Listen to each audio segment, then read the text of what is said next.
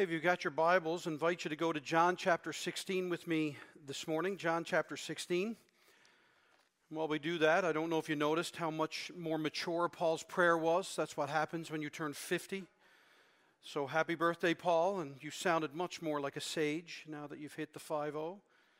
As well, I see Darren and Deanna off to my left, and they are joining with Micah and Martin as well as they are announcing to us that they are expecting their first child. So, congratulations, Darren and Deanna. Something must have happened since Friday. I wasn't expecting to see you, see you today, but there you are, and I couldn't not celebrate with you. It is good to be able to do this, to celebrate pregnancies and births and re, being reunited as we also weep with those who weep and we struggle with those who struggle. And that is all captured in John chapter 16, verse 25 to the end of the chapter this morning. This is the Word of God. Jesus looks at the 11 disciples and he says to them, I have said these things to you in figures of speech. But the hour is coming when I will no longer speak to you in figures of speech, but will tell you plainly about the Father. In that day, you will ask in my name. And I do not say that I will ask the Father on your behalf, for the Father himself loves you. If you write in your Bibles, underline that and personalize it before we go any further. Notice what Jesus says the Father Himself loves you. Here's why because you have loved me and have believed that I came from God. Now, watch the movement here in verse 28. Jesus says, I came from the Father and then have come into the world. And now I am leaving the world and going back to the Father. And his disciples said, Ah, now you are speaking plainly and not using figurative speech. Now we know that you know all things and do not need anyone to question you. And this is why we believe that you came from God. And Jesus answered them, Do you now believe? Behold, the hour is coming, indeed, it has come, that you, you'll be scattered, each to his own home, and will leave me alone. Now, watch this. Yet I am not alone, Jesus says, for the Father is with me. And this is how he sums up the discussion. I have said these things to you that in me you may have peace.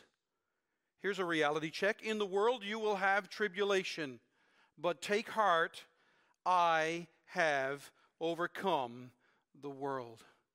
And may God add his blessing to the reading of his word this morning. John chapter 16, verses 25 to 33, is the eighth, believe it or not, eighth and final section of this broad discussion that the Apostle John records to us that starts all the way back in John chapter 13. If you've ever wondered how we came up with the Lord's table or communion or the Eucharist or whatever uh, word you are familiar with, which, by the way, we have not forgotten. We will celebrate on Good Friday when we can do so fully together, and I'm excited to do that. But chapter 13 is actually all about action. In chapter 13, Jesus washes the disciples' feet. They celebrate that final Passover meal together. Judas, of course, leaves to go and betray Jesus. And then, as you come to the end of chapter 13, Jesus puts out those infamous three declarations Hey, guys, I'm leaving. I will be betrayed. And all of you are weak and you will fail. And then in chapter 14, verse 1, he follows that up with, Let not your hearts be troubled. I smile every time I read it. He tells them, I'm leaving. I'm going to face betrayal. You're weak. Now, chill out. Of course, that all follows what John has recorded for us over the last 13 to 18 months of Jesus' ministry, right? Those seven amazing signs, those seven wonderful I am statements. And after our passage, And here at the end of John 16 and John 17, Jesus Christ Himself will pray the most amazing and powerful prayer. And I believe, if you'll indulge me, I believe it's the most amazing and powerful prayer ever uttered on planet Earth. John chapter 17. And then, 12 to 18 hours from now, Jesus will physically live out the promises of this very passage that I have read for your ears. And then comes Easter Sunday. Friday's coming, it's just around the corner, it's the very next day, but Sunday is coming when Jesus will rise from the dead and the disciples will be collected back from their abandonment and Jesus will love them and show them and send them. And the church age is on the precipice of about to start. And the gospel's power and the gospel's message will be given to these 11 and a growing group of men and women, and it will spread like wildfire all around the world, the effects to which are manifested in this room. And hence why John ends with what he does in John chapter 20. This is why he writes all of this. Now, Jesus did many other signs in the presence of the disciples. And I didn't write them in this book, I didn't put them down, but these signs are written so that you may believe that Jesus is the Christ, the Son of God. And here's the result, and that by believing, you and I, we, us, may have life in His name. But of interest to me is what John writes. These are the words he writes immediately after the second gathering of the disciples if you look back and cast your eyes back in John chapter 20, a little bit earlier to that time when Thomas, remember him, who said, Unless I see Jesus, I won't believe? Back just a few verses before John 20, 30, eight days later, his disciples were inside again, and Thomas was with them. And although the doors were locked, Jesus came and stood among them. Now, notice this and said to them, Peace be with you. Now, I want you to connect the dots. At the end of John 16, he says, I that you may have peace. Now, a few days later, a few weeks later, he says to them, Peace be with you. And then he looks at Thomas, whom we have fondly called Doubting Thomas, and he says, Put your finger here and see my hands, and put out your hand and place it in my side. Do not disbelieve, but believe. And Thomas answered him, My Lord and my God. And Jesus answered and said to him, Have you believed because you have seen me? Blessed are those who have not seen and yet have believed. Which, by the way, if you're here this morning and you believe, this is you. This is the Bible talking about you in 2022 at the beginning of April. And did you, again, notice that phrase, peace be with you? The theme of John's gospel can be captured in, I think, three words life, believing, peace. Or you could say, believing gives life and brings peace. But in order for you to have this peace in life, you must believe. So, how? How do you and I believe and have life, and not only have life, but abundant life, and have a life that leads to a peaceful life? How do we take these words in John 16 and make them have an impact in our lives in the right here and the right now? I mean, take a few moments to reflect. Even as I began the service, let me ask you all right now, whether you're here or at home and online, wherever you may find yourself, what's life like for you right now? And be honest. If you were to write down right now, what's my life like? How would you define it?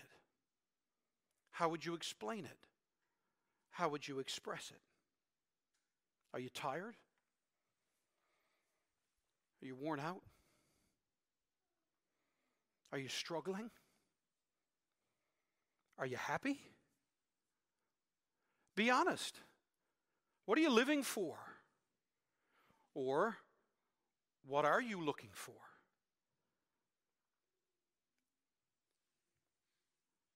As many of us, I think one of the great challenges of our lives, both here at Calvary and Mile One Mission, but I think it's true of St. John's and Newfoundland and Labrador and Canada. Many of us, in the first Sunday of April of 2022, are still stuck with the U2 song, but I still haven't found what I'm looking for. So, what if? What if John chapter 16, 25 to 33, as, as we head towards Easter of 2022, and think about that, what and why will we celebrate at Easter? But what if? What if we really got and applied this passage of John, these words spoken by Jesus? What if we honestly put ourselves there? either in that upper room or walking with Jesus as he makes his way towards the Garden of Gethsemane. What if you and I joined with these 11 and truly owned our questions?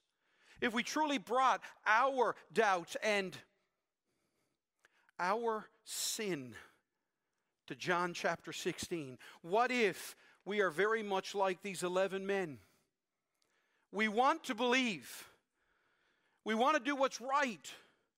We long for forgiveness and we want for power and purpose and belonging. We long to rest and have hope and, and, and peace, and we're looking for joy and we're seeking for something more out of this world than 70 or 80 years of self interest, a few laughs, and hoping we leave some small legacy. Well, if that's truly as simple as understanding and trusting, believing, in having an honest and real relationship with Jesus, then what if, for every man and woman here, from the youngest of you to the oldest, what if, if it boils down to, are you ready for this? Your prayer life, your willingness to be honest about your weaknesses, and that that is what will lead you to finding peace and power in Jesus Christ. What if it's that simple? Because that's exactly what I just read to you in John chapter 16. You read about prayer, weakness, and an incredible promise. To summarize, Edward Klink captures it well. He says Jesus speaks plainly about his return to the Father and encourages disciples to stay the course in light of his accomplished work the disciples and the readers, you and I, we're exhorted to believe in Christ and His work. Not believe in our good works, not believe in our denominational title, not believe in anything or anything but Him and His work, and to follow Him, finding peace in His victory over the world. That's what it is. So I want us to break it down. Are you ready? Number one, if you're following along and you want to do this with me, as we get a fresh perspective on Easter for 2022, here's my first point. Notice in verses 25, 26, and 27, our promised relationship of prayer. There's a promised relationship of prayer. In verses 25 to 28, Jesus is teaching them about the power of prayer based on the power of his obedience. This is the whole section. What he is doing, what he will do.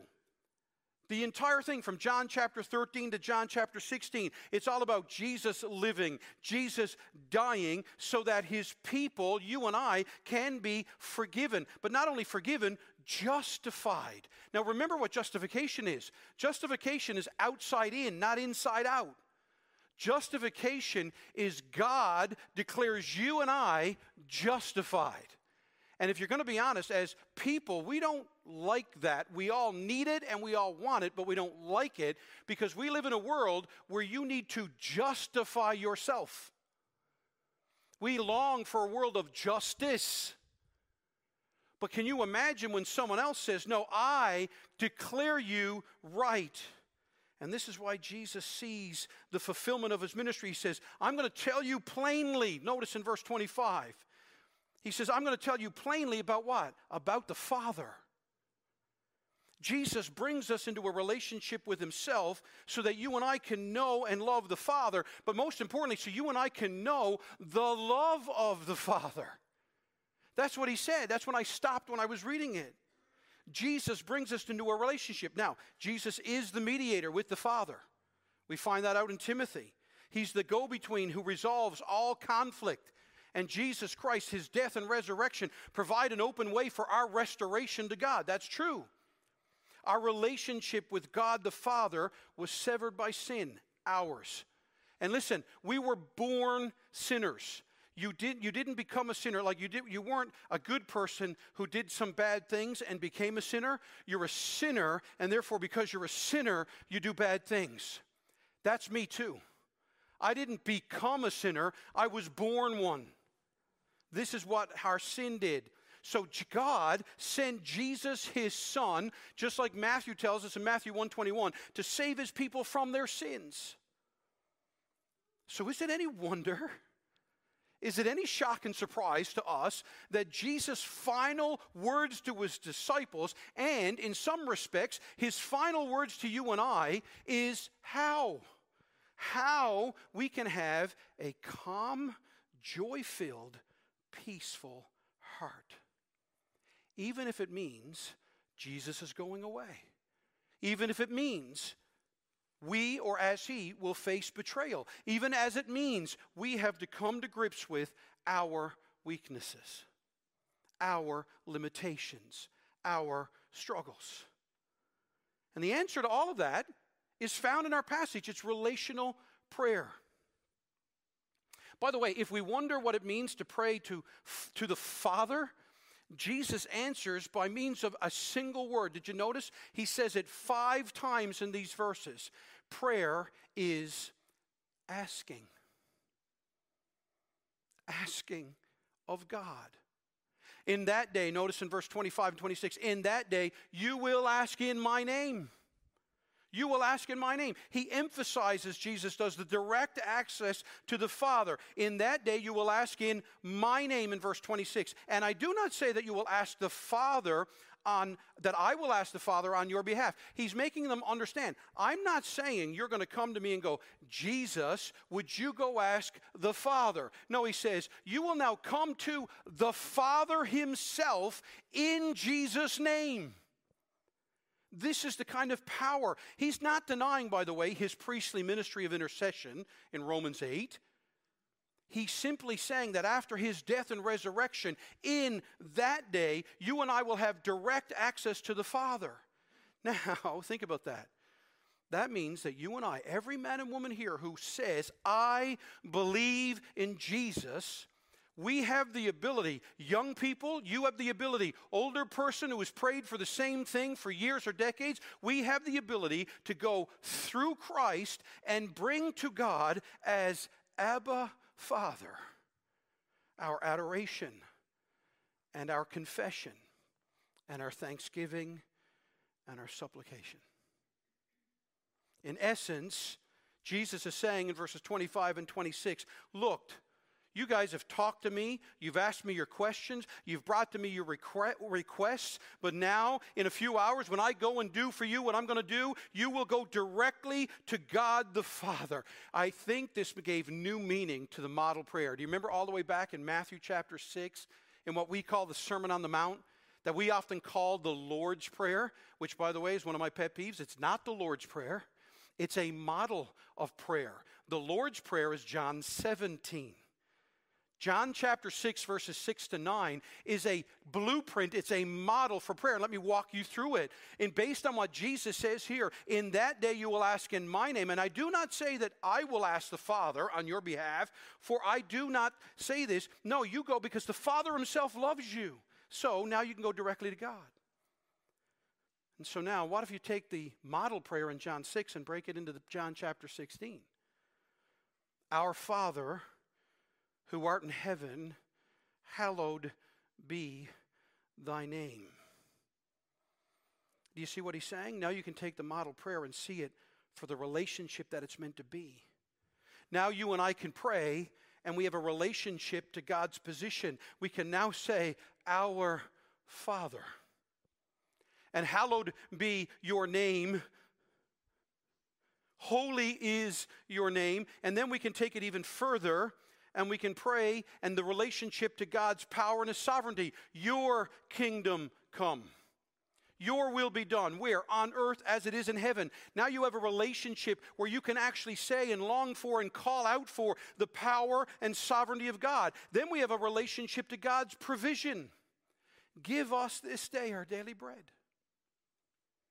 You're not trying to convince Him to do it, you're not trying to earn it. You don't even have to worry about saying, I want to ask for a little bit more than I need just in case you're not available tomorrow. No, you and I have access to God of the universe as the one who provides for us. And what's even greater is we have a relationship to God's redemption. Forgive us our debts as we forgive our debtors. We have access to God the Father as our Redeemer. And then we have access in a relationship to God the Father for protection. Lead us not into temptation. This is the relationship of prayer. Don't just rush through this. Don't just assume you know what this is all about. See the ramifications. And by the way, do you want me to show you this practically for every one of you here that plays, says you're a Christian? There is a special privilege about being a Christian and prayer. Have you ever noticed how many times people who are religious, or even someone who doesn't believe at all, will ask you as a Christian, uh, Will you say a prayer for me? Hey, can I ask you to say a quick prayer for my mom? Would you say a quick prayer for me that I get that job? I get asked that over and over again. A few years ago, I was invited to pray for the Workmen's Compensation Memorial at the Confederation Building.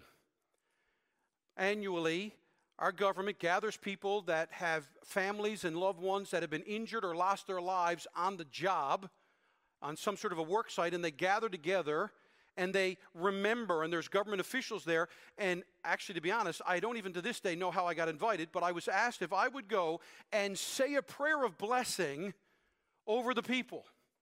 So I was there in the foyer of the Confederation building, and there was government leaders, and everyone was there, and all of these things were happening. And then I prayed my prayer.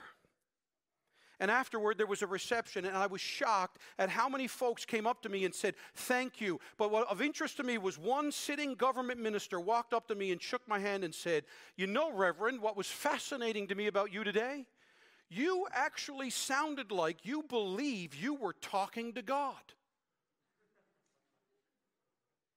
He was shocked that someone honestly sounded like they believed God would stop and listen to me.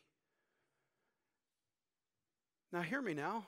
John chapter 16 is Jesus telling his disciples when he goes and suffers and dies, when he rises from the dead, and you and I believe in him, and we have this life and this peace, that every moment of every day of your life and mine, wherever you are on planet Earth, when we cry out, Our Father, we have the attention of God Almighty.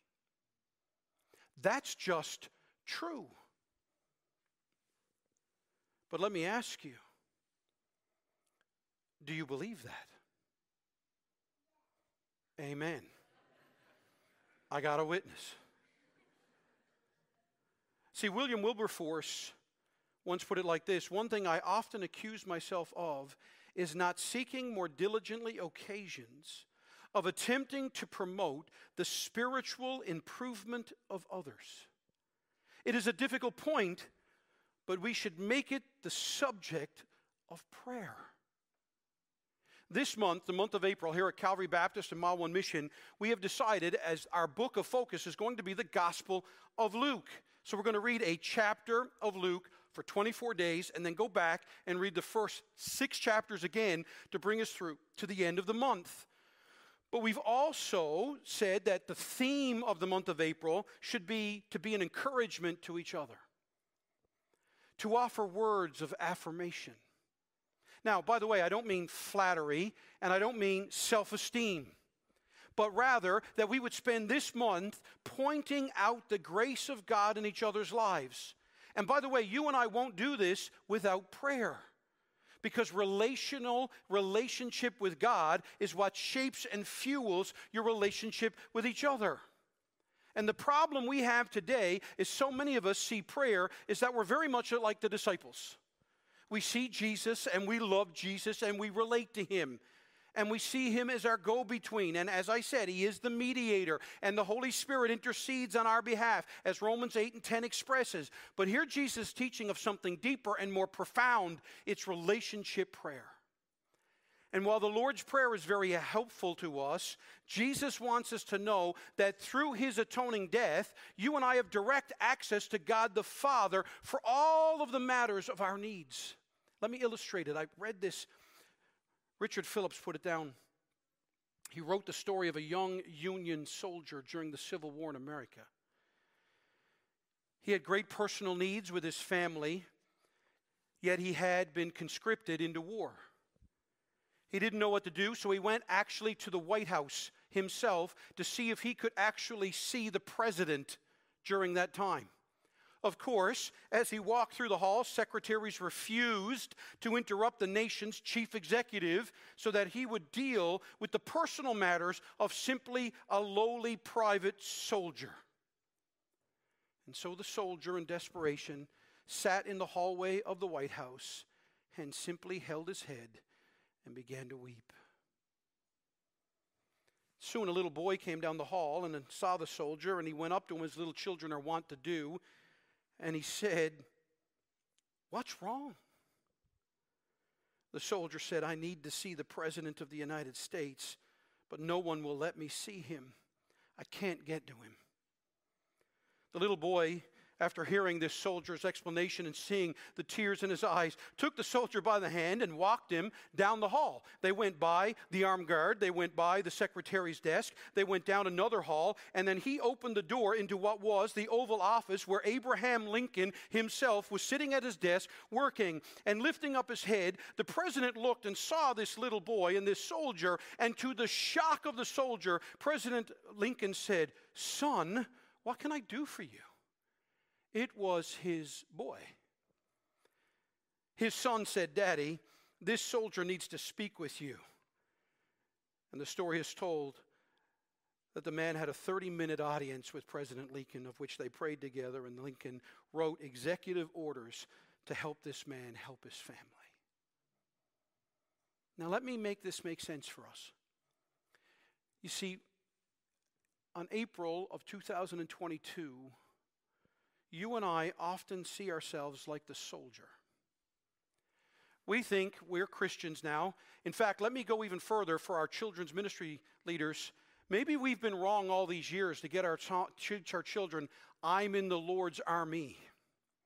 Maybe we should change the lyrics to, I'm in the Lord's family.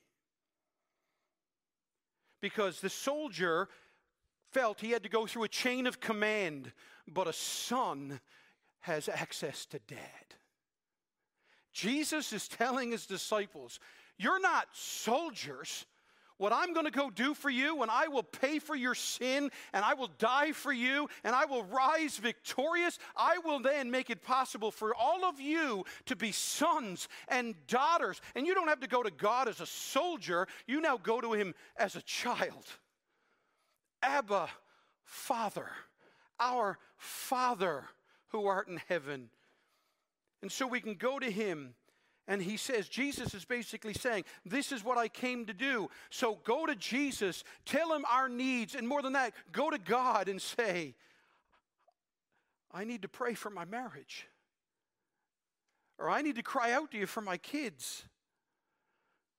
Or I need help to overcome the horrors of my life. And you don't go to God as a soldier. You don't have to impress him.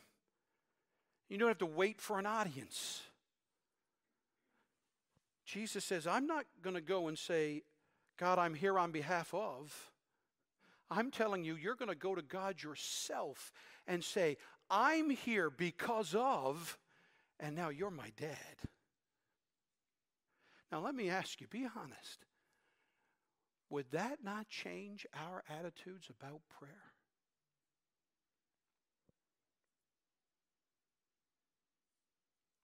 And then, for just a minute, look at verse 28. He says, I came from the Father and have come into the world, and now I'm leaving the world and go to the Father. And his disciples said, Ah, now you're speaking plainly, and now we know what's going on, and we believe in you. And so, secondly, I want you to realize not only do we have relational prayer, but secondly, you got to see the foretold reality of our weakness. This is a problem in our world today. We don't want to admit we're weak. We will talk about some of the weaknesses we face but very few people will say, I can't. I'm too weak. I don't have the power.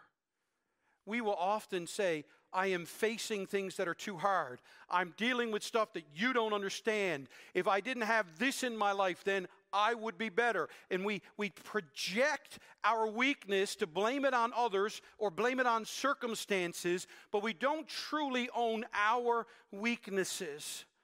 And in Jesus, in verse 28, in this four movement symphony of sovereignty, he says, Look, I came from the Father. This is my deity. I am God. I came from God, and I came into the world. That's the incarnation. Notice, I come from the Father. I came from the Father is past tense, but I come into the world is past and present. The effects are still being felt. I have come to fulfill the plan, to show God, to glorify God, to display love, to defeat sin, Satan, and death, to open the door to God. But now, and this is done in a few hours, I will leave the world. How? By way of the cross. John chapter 10, Jesus said, I lay down my life that I may take it up again. No one takes it from me. According to the New Testament, Jesus left the world via the cross in order to remove completely the guilt of all our sin. That's why the psalmist said in Psalm 103 As far as the east is from the west, so far does he, God, remove our transgressions from us. And then he says, I'm going back to the Father. I'm going to rise. Friday's coming. But Sunday's even better. I'm going to rise. I'll be accepted. It is finished. It is sufficient. But more than that, Jesus says, I'm going to assume my place. I'm going to sit down at the right hand of the Father because the work is done, and I will oversee it finally and see it to its finale. And on appearing this, these guys go, Yeah, we get it. We're good now. We get it. As one man says, they displayed the ignorance of their belief in their brief thinking of, we get it now, we believe. I love this. One commentator says they thought that Christ was simply the one who would teach them. They couldn't possibly comprehend he was also the one who would transform them. Don't cheapen Jesus as someone who simply teaches you. He is the Savior of the world who's come to transform you. And this reminds us that we shouldn't take lightly the challenge of believing in Jesus. 20 Schemes has written a discipleship set of books. And one of the first books that they give to young men and women in the schemes of Scotland that come to Jesus is a book titled War. W A R. War. And here's the subtitle Why did life just get so hard? Because the world and, and cheap Christianity, prosperity gospel Christianity, tries to sell what I call country music Jesus. Right? You come to Jesus and you get your dog back and your truck back and your wife back and your house back and all these types of things. But the reality is, any of you out there that have come to Jesus know that life did not get real simple after you came to Jesus. Jesus saved my soul when I was 21. And it was an absolutely life changing event for me. But I am now 50, and the last 29 years of my life have been some of the most horrible, horrific ups and downs of my human existence. But here's the difference between the last 29 years and the first 21 Jesus. When I was 14 years old and I was confused and scared and angry, having suffered physical and sexual pain. And I've tried to make sense of all of the religion my parents had exposed me to. The best I could come up with was a deep seated desire to just die. But then God saved me. And my wife and I walked through the pain of losing a child in late term pregnancy.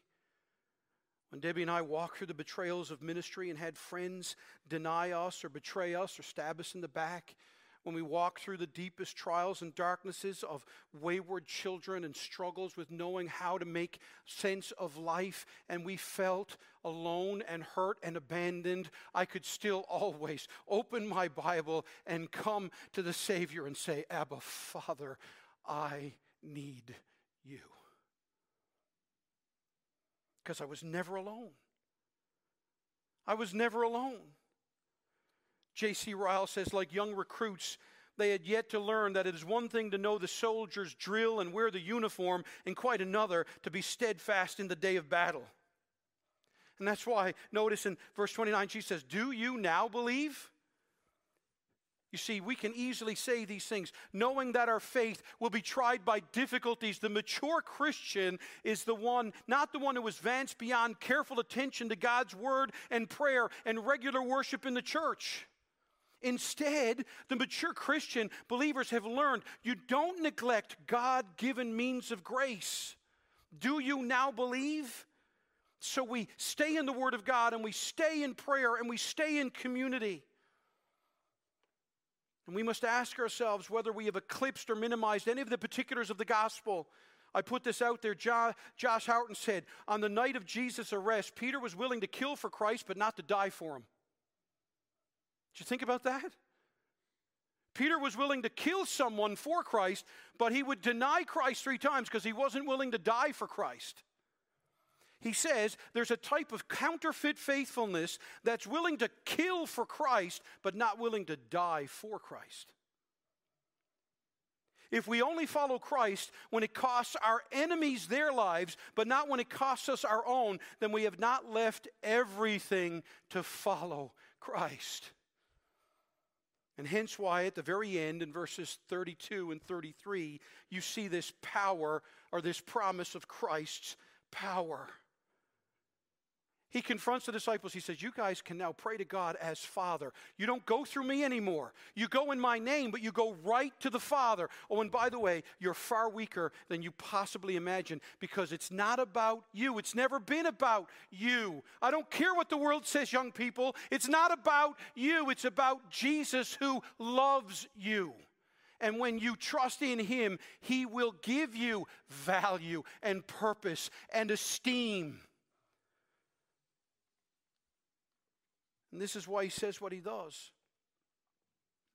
It's why we go through these trials. Paul gave us a glimpse of this. Remember when Paul said in the Corinthians in 2 Corinthians chapter 12, three times I pleaded with the Lord about this that it should leave me, but what was God's response? My grace is sufficient for you. For my power, God's power is made perfect in weakness.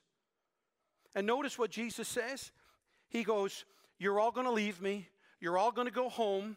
And yet, in verse 31, look at the end. Yet I am not alone, for the Father is with me.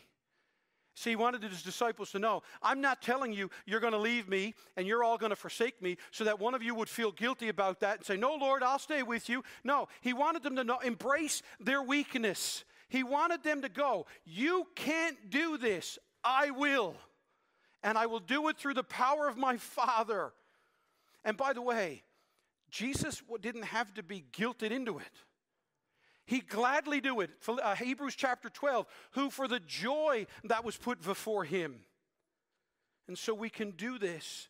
The most important thing the presence of the Father signifies is that Jesus is right where he is supposed to be hours from crucifixion and betrayal and, and pain like he had never experienced was exactly where he was going to be. And the whole world, including the disciples, think Jesus has been conquered, and the presence of the Father says, nope, it's exactly the opposite.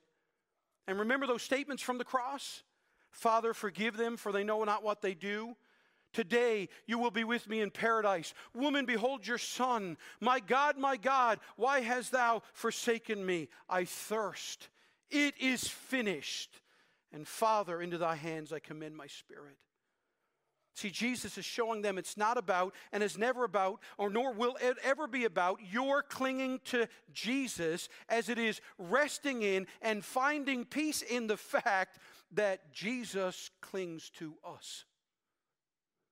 You don't have to worry. So many of you worry about running from God. And God says, if I own you, you can't run from me.